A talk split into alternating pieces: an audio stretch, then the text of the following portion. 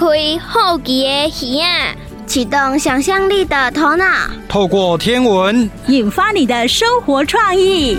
欢迎收听《天文 No Idea》。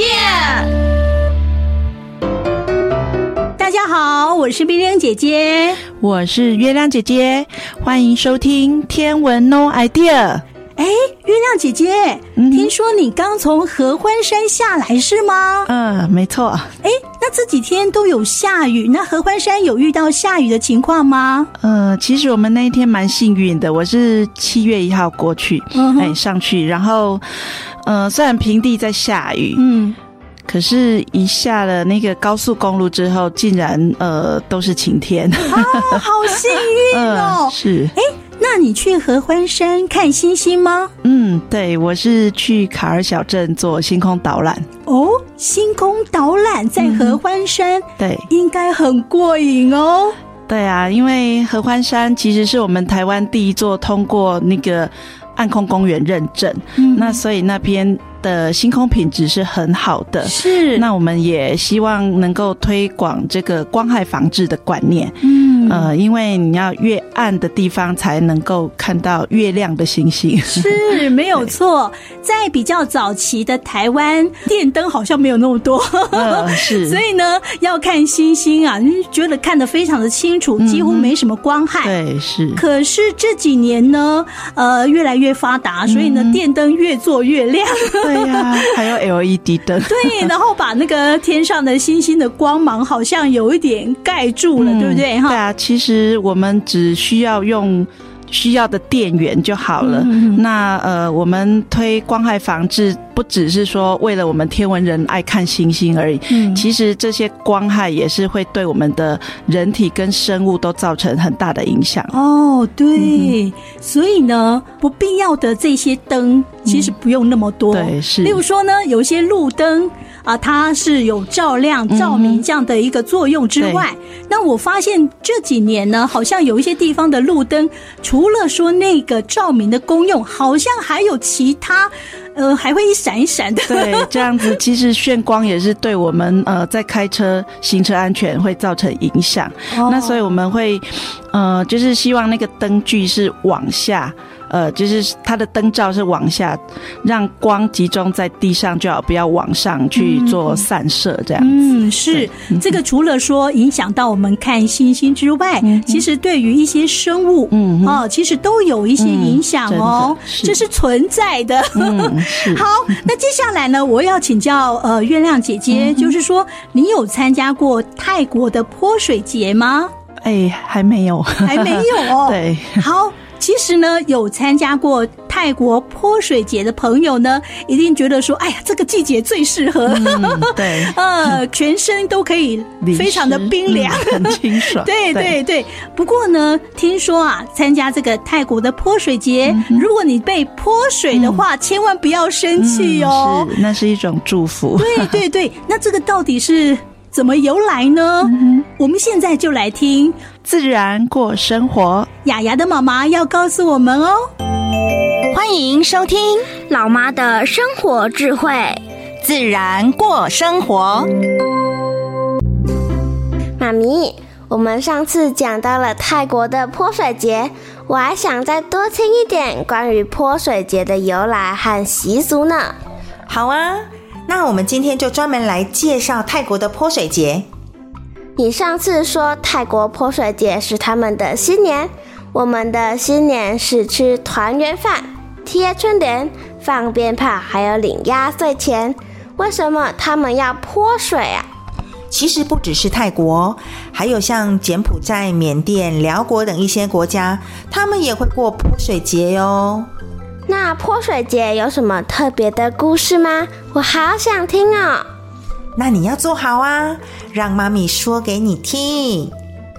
传说在很久很久以前，有一个凶恶的魔王，他身有魔法，落在水里漂不走，掉在水里烧不烂，刀砍不死，枪刺不入，弓箭射不着。他自认为啊法力过人，傲慢自大，整天呐、啊、横行霸道，无恶不作。那个时候天有十六层，他就成了其中一层的霸主，而且他已经有六个漂亮的妻子喽。他又到人间呐，抢了一个美丽聪明的小妻子，名字叫浓香。这个魔王也太贪心了吧？都没有办法治治他吗？别急，别急，听妈咪继续说下去啊。有一年，正是人间过年的时候，这个魔王啊，在宫中饮酒作乐。酒喝下去之后啊，已经是醉醺醺的了。这个小妻子浓香呢，趁机就对魔王灌迷汤说：“我尊贵的大王啊，您的法力无边，凭着您的威力，完全可以征服天堂、地狱和人间。您啊，应该要做三界的主人呐。”这个魔王听了啊，非常得意，沉思了一会儿呢，转过脸呢，对浓香说。我的魔力确实能征服三界，但是我的弱点是谁也不知道的。这个浓香啊，看到魔王中计了，赶紧追问：“大王有如此的魔力，怎么可能会有弱点呢？”这个魔王啊，向四周张望，确定安全了之后，就很小声的回答：“我就怕别人把我的头发勒我的脖子。”就会使我的头掉下来哟。浓香假装惊讶的又继续问下去：“能够征服三界的大王，怎么会怕一根小小的发丝啊？”魔王又小声的说：“头发丝虽然小，但是我的头发丝却会勒断我的脖子，我就活不成啦。”浓香听了之后啊，暗暗的打定主意。于是呢，他继续为魔王倒酒。一直到呢，酒都喝光了，他扶魔王上床睡觉。这个时候呢，他非常小心地拔下魔王的一根头发，没有等到魔王惊醒呢，就勒到了魔王的脖子上。这个魔王的头啊，立刻就掉了下来。掉到地上的魔王头呢，滴下来的血，每一滴都变成了一团大火，熊熊的燃烧，而且迅速的往人间蔓延。这个时候，浓香啊，赶紧把魔王的头抱起来。大地上的火焰呢，也就熄灭了。可是呢，一旦把头放下来，火又烧起来了。于是浓香呢，只好抱着魔王的头，不敢放下。但是血流在手上，又像火在烧一样。这个乡民们呢，为了要救浓香，只得不停的朝他泼水。终于把火给扑灭了。从此之后呢，大家才有了安居乐业的生活呢。所以在每年过年的时候，为了纪念浓香，人们就互相泼水。用洁净的水洗去身上的污垢，迎来吉祥的新年。那妈咪，除了泼水之外，泰国的新年还有哪些习俗呢？嗯，你问的很好哦。泰国的泼水节呢，其实还有一个名称叫做送干节，这个呢也是根据太阳运行推算出来的哦。在每年的四月十三到四月十五日之间，除了泼水以外呢，他们还会在全国各地悬挂国旗啊，浴佛、浴僧，还会向长辈行洒水礼呢，祈求赐福给长辈。那泰国人认为呢，水是纯洁的象征，是生命的源头，而且还是万物之神哦。因此呢，人们在过年的第一天一大早起来呢，就会先沐浴净身，还会到佛寺中呢，把佛像也请出来。在浴佛礼赞的过程之后呢，就会开始持续好几天的泼水活动来庆祝新年。所以呢，其实泼水节的传统习俗呢，意味着要洗去过去一年的不顺利。我们在新的一年重新出发。那现在呢，现代的泼水节就是以趣味的成分居多哦。所以，如果此时到泰国去，如果被泼的全身湿淋淋的，你可千万别生气哦。我一定不会生气，还会玩得很开心呢。嗯，如果有机会呢，我们一定要走访泰国，体验一下泼水节的魅力哦。接下来我们要进行的是历史上的她。哎，月亮姐姐，嗯、我们今天要介绍的是安妮·坎农。她是一位女性天文科学家，哎、这个不会又跟皮克林有关系吧？是啊，她也是他的后宫之一。不要再讲后宫了。她是一个团队里面的其中一位。呃，呃，这个团队叫哈佛计算机团队，然后几乎都是女性的成员。嗯，不过我觉得她比较特别，听说她后来是耳朵听力受损，是不是？嗯、是为什么呢？因为她得了新猩红热，然后让他整个耳朵几乎全聋。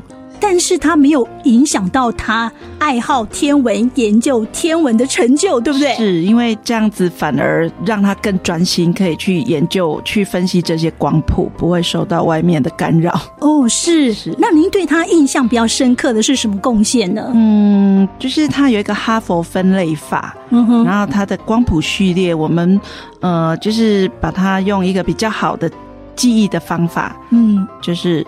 哦，Be a fine girl, kiss me。啊？这这这这这这是什么啊？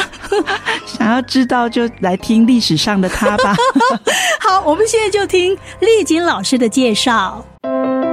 哲学家也是天文学家。中国的天文学家跟西方的天文学家研究的是一样吗？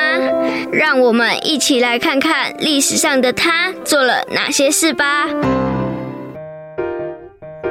丽晶老师，嗨，有什么事？雅雅，上个礼拜听完敏娜的故事之后，我常常想起哈佛计算机呢。哦，那我就再讲一个哈佛计算机的故事。好啊，那你要讲谁的嘞？嗯，安妮坎农。嗯，她也会惹人心疼吗？嗯，认真听历史上的她，安妮坎农的故事就知道喽。好。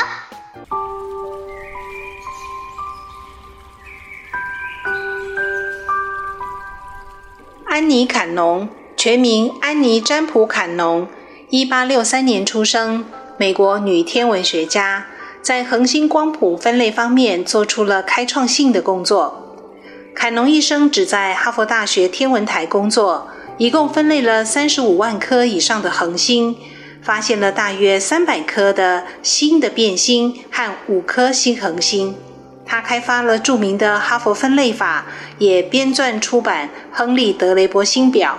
他是二十世纪初研究恒星光谱的权威，当时大家都称赞她是世界上最著名的女性天文学家。坎农获颁过亨利·德雷伯奖章，是第一位获得牛津大学荣誉理学博士的女性。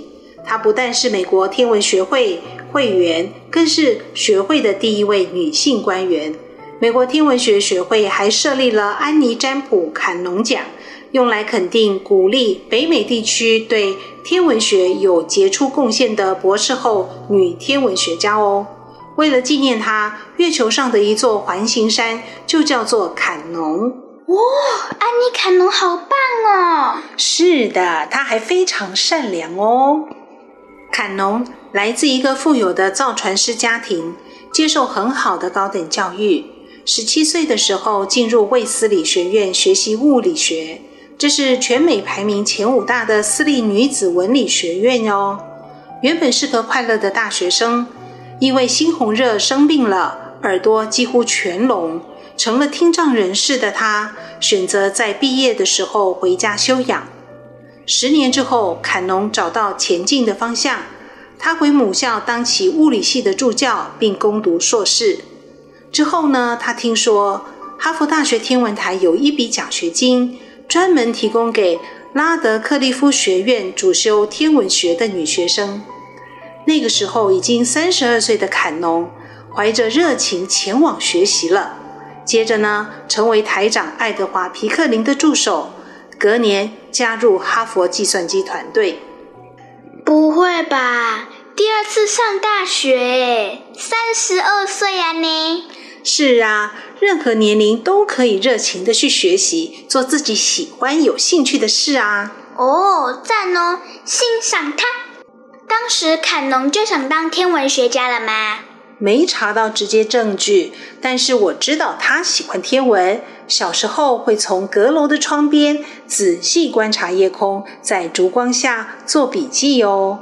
因为坎农妈妈是个天文爱好者。他把兴趣传给了女儿，并且一直支持着她，所以坎农投入天文学，受到母亲的影响很大呢。诶，这跟学校的天文老师还蛮像的诶，他们也是希望我们喜欢上天文哦。是的，我们天文之工希望所有的小朋友们都能体会到天文之美。美是美丽的美吗？是啊，你知道吗？整天面对恒星照片的安妮·坎农曾经这样说：“每一种物质都发出特定波长的震动，就像在唱自己的歌。哦，唱自己的歌，好浪漫，好独特哦。你的形容词也很棒哦。耶呀，问你，俗话说“塞翁失马”，下一句“焉知非福”。对，“塞翁失马，焉知非福”。听障的坎农跟别人沟通不方便，这却让他可以全身心地投入科学研究。当时是十九世纪末，天文界已经意识到了，只有有系统地针对恒星光谱进行记录和分类，才能真正地去了解到恒星的本质。但是夜空中的恒星何其多啊！对啊，这根本就是一项不可能的任务嘛。但是，只要像皮克林台长和他的助手们那样有毅力、使命感，搭配有效的分类方法，就可以做到哦。一九零零年，坎农以早期的分类系统为基础，采用皮克林台长的建议，加上他自己的看法，发展出了哈佛分类法。这套恒星光谱分类系统经过微调之后，在一九二二年成为国际标准，一直使用到现在。一九一一年，皮克林去世，由坎农接手主持哈佛大学天文台恒星光谱分类的工作和亨利·德雷波星表的出版。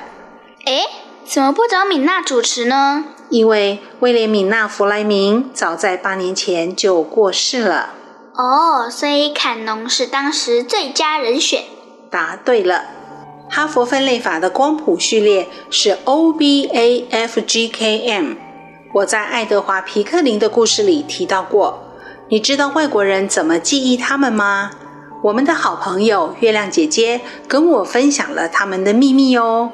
注意听，Oh, be a fine girl, kiss me.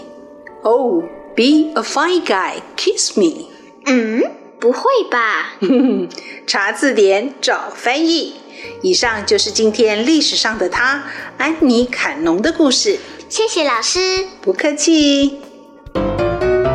大家好，我是冰冰姐姐，我是月亮姐姐，欢迎继续收听《天文 No Idea》。接下来我们要进行的单元是《你敢有听过》啊，这个礼拜一呀、啊，我们都是播《你敢有听过》。那我们这个单元呢，都是专门在介绍台湾的谚语，尤其是跟天气有关的台湾谚语。那礼拜二呢，我们都进行的是 English Rock，对，用英文来表现跟天文有关系的一些名词。好，好，那我们今天呢要介绍的这一句。哦，我第一个听到，啊好嘛，有淡薄仔长啦哈，我即马来念看麦，看听众朋友你听有无？二月初二等雷，伫我较重庆腿，对不？很标准，谢谢。好，不过呢，呃，音是念出来了，但是这意思是什么意思呢？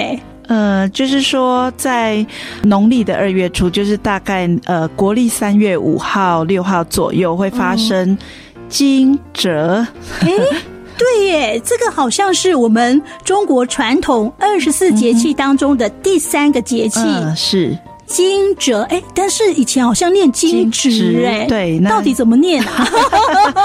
大家可以查查字典哦。哦，好像有修正过，是吗？是。所以呢，目前来讲，好像这两个音大家都听得懂。对，啊，待会我秀一下好不好？可以，可以。呃，给点。给的嘿，好 好，哎，念给你会大家反而听不懂？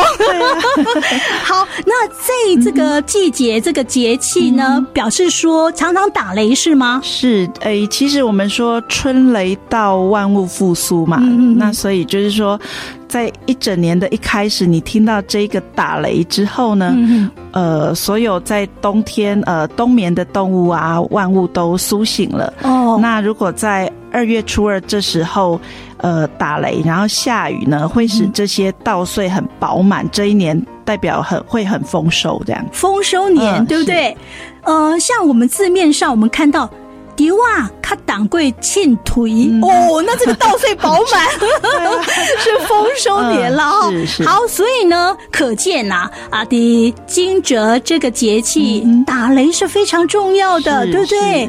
如果没有打雷的话，万物都不知道要苏醒了，就会变干旱了。对对，就会干旱年。好，到底呢，详细的情形是怎么样？我们先来来听，你敢有听过？古早人的智慧是啥物？迄智慧就藏伫咧俗语，俗语真济大道理，咱就豆豆啊听落去呀，听落去。你敢有听过？老爸，老爸，我这里有一本阿嬷从庙里拿回来的书，诶，我翻了翻，觉得这本书好奇怪哦，跟平常图书馆借到的书不太一样，诶。好奇怪的书是什么书呢？又有什么内容让你如此大惊小怪的啊？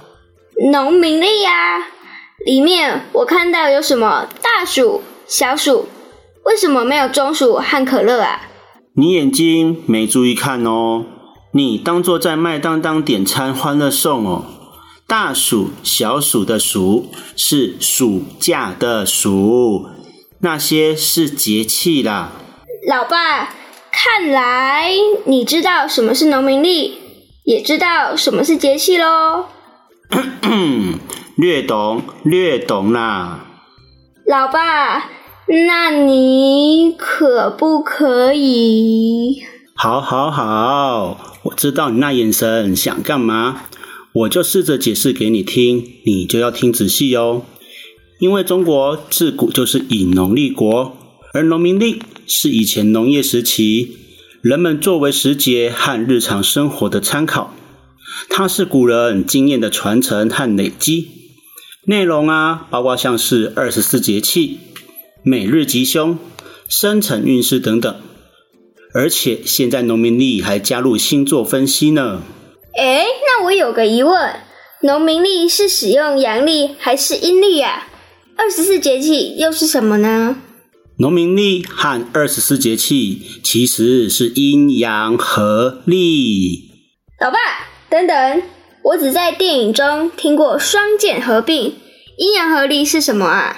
农民历的阴阳合历就包括了农历月亮的运行，以及黄道上某个时间点的气候变化。那二十四节气呢？二十四节气指的就是太阳在黄道上的位置。它反映了不同时间点、季节和气候上的变化。像你们学校自然课应该就有学过春分、夏至、秋分、冬至等等，这些就是公转运行时影响地球的八个时间点。还有你一开始有提到的大暑、小暑，加上什么惊蛰的，总共有十六个。则是反映世纪中气候细微的变化现象。哦，原来如此。咦，老爸，你刚刚提到的“惊蛰”是哪一个“惊”，又是哪一个“蛰”啊？是经常指示的意思吗？还是“惊蛰”是指有茎的植物啊？你当作你在玩白痴造句法哦。惊蛰的“惊”是惊讶的“惊”。蛰呢比较难写，是执行的执，下面多一个悔的部首。惊蛰大约是在阳历的三月五号到三月七号之间，也是农历中预测一年第一次打雷的日子。惊有吓到、惊吓的意思，而蛰是蛰伏，代表动物昆虫在冬天时会藏伏在土里。不吃不喝的度过寒冬。哦，那我知道了。惊蛰两个字加起来的意思，就是要把藏在土中的那些动物、昆虫给吓醒、吵醒，对不对？哎呦，不错哦，竟然让你这样就联想到了。可是要用什么方法将他们吓醒啊？轰隆轰隆，打雷吗？为什么跟打雷有关系？因为惊蛰前后有个重要的民俗节日，叫做龙抬头。中国古时候的人认为龙是威力无比的动物，也认为龙掌风管雨，能够兴风作雨。对耶，这《西游记》里面有提到过哦。整个天下分成东西南北四个区域，每个区域都有一个龙王掌管刮风和下雨。老爸，你继续解释吧。很不错哦。看过的书都有进到脑袋瓜里。中国也认为龙是一种蛰伏的动物，要到春天才会苏醒。就有这么一句俗语是这样说的：“龙不抬头，天不下雨。”龙抬头意味着云兴雨作，天地交泰，可以促使万物生育。而打雷的声音又跟龙吼叫的声音很相近。龙在惊蛰时期这么叫个几声，世间的动物昆虫也要跟着醒过来了。可是，老爸，我在其他中国神话故事中有看过，打雷这件事应该是雷公负责吧？其实，惊蛰的节气神明就刚好是雷公。相传雷公是一只大鸟，而且随时随地拿着凿与锤。就是他用凿与锤打出轰隆轰隆的雷声，来唤醒大地万物，人们也才知道春天已经来临了。对了，有一句俗谚语刚好跟春雷有关系哦：“二月初二等雷，稻仔较重过磬锤。”二月初二等雷，稻仔较重过磬锤。嗯，等雷是打雷没错，稻啊是农夫所种的水稻。可是磬锤是什么东西呀？磬锤就是以前的人在称重量时，在秤杆的一端呢挂着要量的物品，另外一端挂着金属重锤，而秤锤呢可在秤杆上移动，就像天平一样。当秤杆平衡时，就可以知道物品的重量了。二月初二单雷，稻仔较重过磬锤。这句话又是什么意思呢？这句话的意思是在说，农历二月初二，也就是大约国历三月初惊蛰的时候，如果这时候春雷一响，就表示节气正常。今年呢，风调雨顺，稻谷粒粒饱满，稻穗会比称量收成时的秤锤还要重哦。可是，如果说春雷响的时间刚好不在惊蛰的时候呢？如果惊蛰之前就打雷，就意味着今年气候不顺，在开始播种时却下大雨，那么今年的收成当然就不会好。但如果过了惊蛰还没有雷声，这一年就可能会闹旱灾，将会是个饥馑年。老爸，惊蛰有雷是中国古人的说法，有没有比较科学的根据来解释呢？惊蛰时为什么会有雷声呢？其实就是大地湿度渐渐升高，而促使地面热气上升。或是北上的湿热空气势力较强与活动频繁所致。不过近年来，随着天气逐渐变暖，惊蛰有的说法在各地已经跟过去不太一样了。而且由于气候异常的关系，春雷始鸣的时间也是迟早不一。对了，我曾听老师说过，台湾的雷雨可以分成五种类型。第一种。锋面过境所造成的风雷雨，第二种日间增温所引起的热雷雨，第三种兼热带辐合区附近辐合气流导致的雷雨，第四种台风过境由于辐合气流或强制上升气流导致的涡流雷雨，还有还有，赤道气团所笼罩下发生的雷雨。你上课很认真在听讲哦。台湾的位置刚好在春雨期的中后阶段，这时常常会有锋面通过台湾，台湾海峡就开始会有旺盛对流发展，也因此造成有大雨或雷雨的几率提高，也就是刚刚你说的第一种类型的风雷雨。不过呢，春雷现象对于农夫来说正是好事，因为惊蛰的时间点正值早冬水稻的插秧期，需要的水较多。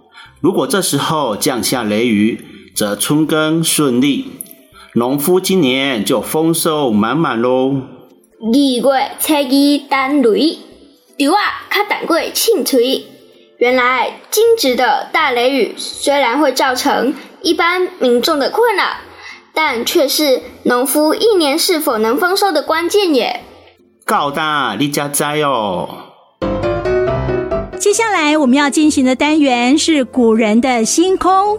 哎，月亮姐姐，嗯、以前的君王是不是特别注重天象？是啊，他们都会有一个青天剑或是一个天文官来夜观星象。对对对，尤其呢，北斗七星也是他们关注的焦点，对不对？嗯，是。嗯，北斗七星如果有一天不见了或是不亮了，哦，这代几多屌啊！是。好，那听说呢，以前有位大师把它变成小猪，七只小猪了。对，七颗星变成七只小猪了。这是怎么回事呢？啊、哦，我也好想知道哦。那我们赶快来听古人的星空。好，你听过哪些关于星空的故事呢？星星的故事不只有希腊神话哦。古人的星空，带您遨游全世界精彩的星空传说。虽然现代西洋星座把北斗七星摆进大熊星座的一部分，但其实这是继承来自中东巴比伦的划分方式。在不同年代、不同的国家，也都有不一样的形象。古中国的北斗七星其实也有着各种不同的故事。其中，把北斗七星当成小猪是很有趣的想象。有这种想法的，最早是来自于印度。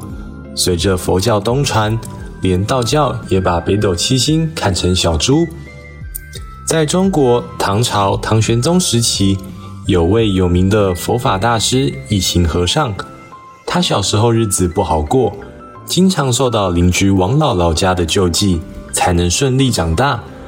后来他出家，成为有名的僧人，还受到皇帝赏赐，并将他招到长安。请他翻译佛经及天文观测，即便有如此高的成就，然而在一行心中，从未忘记要找机会报答王姥姥。有一天，王姥姥哭哭啼啼跑来找一行大师：“大师啊，小儿因为失手杀了人，被押入牢中，判了死刑。”您能不能帮忙想想办法救他一命？一行大师十分为难。这、这、这、这钱嘛，要多少我都可以给你。但你的儿子毕竟是个杀人犯，我怎么能随便就干涉法律的审判呢？一行大师拒绝了王姥姥的请托。被一行大师拒绝后。王姥姥十分失望的大骂：“你这忘恩负义的家伙，枉费我当年那样帮你，一点用也没有。”然后就愤然的离去。看见王姥姥那么难过，一行大师还是于心不忍。毕竟报恩是自己从小一直记挂的，但国法判决不能随意推翻。不然会让国家失去威信，对被杀的人也很不公平。所以一行大师苦恼了好一阵子。可是要怎样做才能不露痕迹的去满足王姥姥的心愿呢？直到深夜，一行抬头看着天空，心里忽然有了主意。他先做了一口大水缸，摆在寺庙的院子里，接着找来两个小和尚，给了他们七个布袋和七条绳子，告诉他们：今天晚上你们带着这些袋子跟绳子到寺庙的东郊，到时会有七只小猪经过，你们要把这些小猪一一抓起来，装进布袋内，一只都不能少，带回寺里。然后丢到这个大水缸里面，再拿一块木板把水缸盖起来。果然，当天晚上寺庙的东郊出现了七只小猪。两个小和尚追着这七只小猪，好不容易全部抓起来，带回寺庙，并丢进事先准备好的大水缸里面，还拿了一块木板盖起来。一行拿着毛笔来到院子里，在木板盖子上面画了几个封印，然后就回去睡觉了。结果天还没亮，皇宫就派来了使者，急忙要一行大师进宫觐见皇帝。一行大师一脸了然于胸的样子，慢条斯理的准备好才出门。而皇帝一见到一行大师，连忙上前求救。昨天晚上负责观察天象的司天台官员，发现北斗七星居然从天上消失了。这北斗七星可是掌管死亡的星星啊！星星消失就代表下凡，北斗七星下凡可是不吉利呀！只见一行大师神态自若地说：“这种事情自古未见，看来是上天在警告陛下。”只怕接着还会有天灾地变，不过只要陛下心存仁厚，天上肯定会感念陛下的善行。我看啊，不如大赦天下吧。所谓大赦天下，就是给罪犯们一个改过自新的机会，既往不咎。经过大赦之人，其刑事责任完全归于消灭；尚未追诉的，不再追诉；已经追诉的，撤销追诉，已受罪、行宣告的，则宣告于无效。皇帝听了，连忙称是，立即下诏大赦天下，而王姥姥的儿子也因此逃过死罪。当天晚上，一行大师把水缸上的封印擦掉，打开盖子，把一口布袋解开。只见小猪跑了出来，叫了几声，在院子里跑了几圈，就突然往天上跑。原本消失的北斗七星，现在有一颗恢复了。就这样，一行大师一天放一只猪回天上，七天以后，北斗七星全部归位，皇帝终于放心了。这件事还被一行大师写在佛经里面呢。其实，在日本有几乎一模一样的故事，只是主角变成日本人。只能说，同一个故事传到不同的地方，就会在当地变成新的故事哦。哇，时间过得真快，又到了我们节目的尾声喽。如果想听这一集节目，还有其他管道吗？我们可以上 YouTube 来搜寻《侏罗城的星空》哦。还有另外一个哦，就是上 Yes 五二加一的 Podcast 啊，我们的音档都在这边，你可以随点随听。不过呢，呃，这两个平台都是要在今天的一点、嗯、才会挂上去，对，它不是 live。所以呢，如果说呃你在十二点的时候，嗯、那就是听广播，嗯、对不对？哈？啊，FM 九二点三加乐电台从十二点就开始播了。嗯、那你如果说你想要用 YouTube 呢，嗯、或是说 Podcast 来听的话，就是在今天的一点才会有音档在上面。嗯、那如果听众朋友您对于今天的节目很想再听一次，您可以呢上 Podcast 或是 YouTube 这边都可以找得到我们的节目。那你想要什么时候听，什么时候点，随点随听，只要你有网络，就都可以听得到。好，那另外的话，好像我们这一次也是有进行有奖征答，嗯、对不对？是，我们就是一个礼拜进行一次。嗯哼，啊、呃，那这个有奖征答呢，题目会在什么时候出来呢？应该都是在礼拜二的节目播出后。哦，才会看到这个礼拜的有奖征答。嗯，是。好，那另外的话要注意，就是说，一直到这个礼拜的礼拜天中午，有奖征答就要关闭喽。嗯，那等于说你在这个中间来填都可以有积分。是。好，那我们这一次呢，有奖征答也是跟去年一样采积分制，你每次都有上网去填答，嗯，对的越多，分数越高哦。好，那我们希望听众朋友在明天听节目之后，能够踊跃上网填答拿奖品。好，那我们今天节目就进行到这里了。明天同一时间中午十二点，欢迎收听《天文 No Idea》，再见，拜拜。文化部影视及流行音乐产业局补助直播。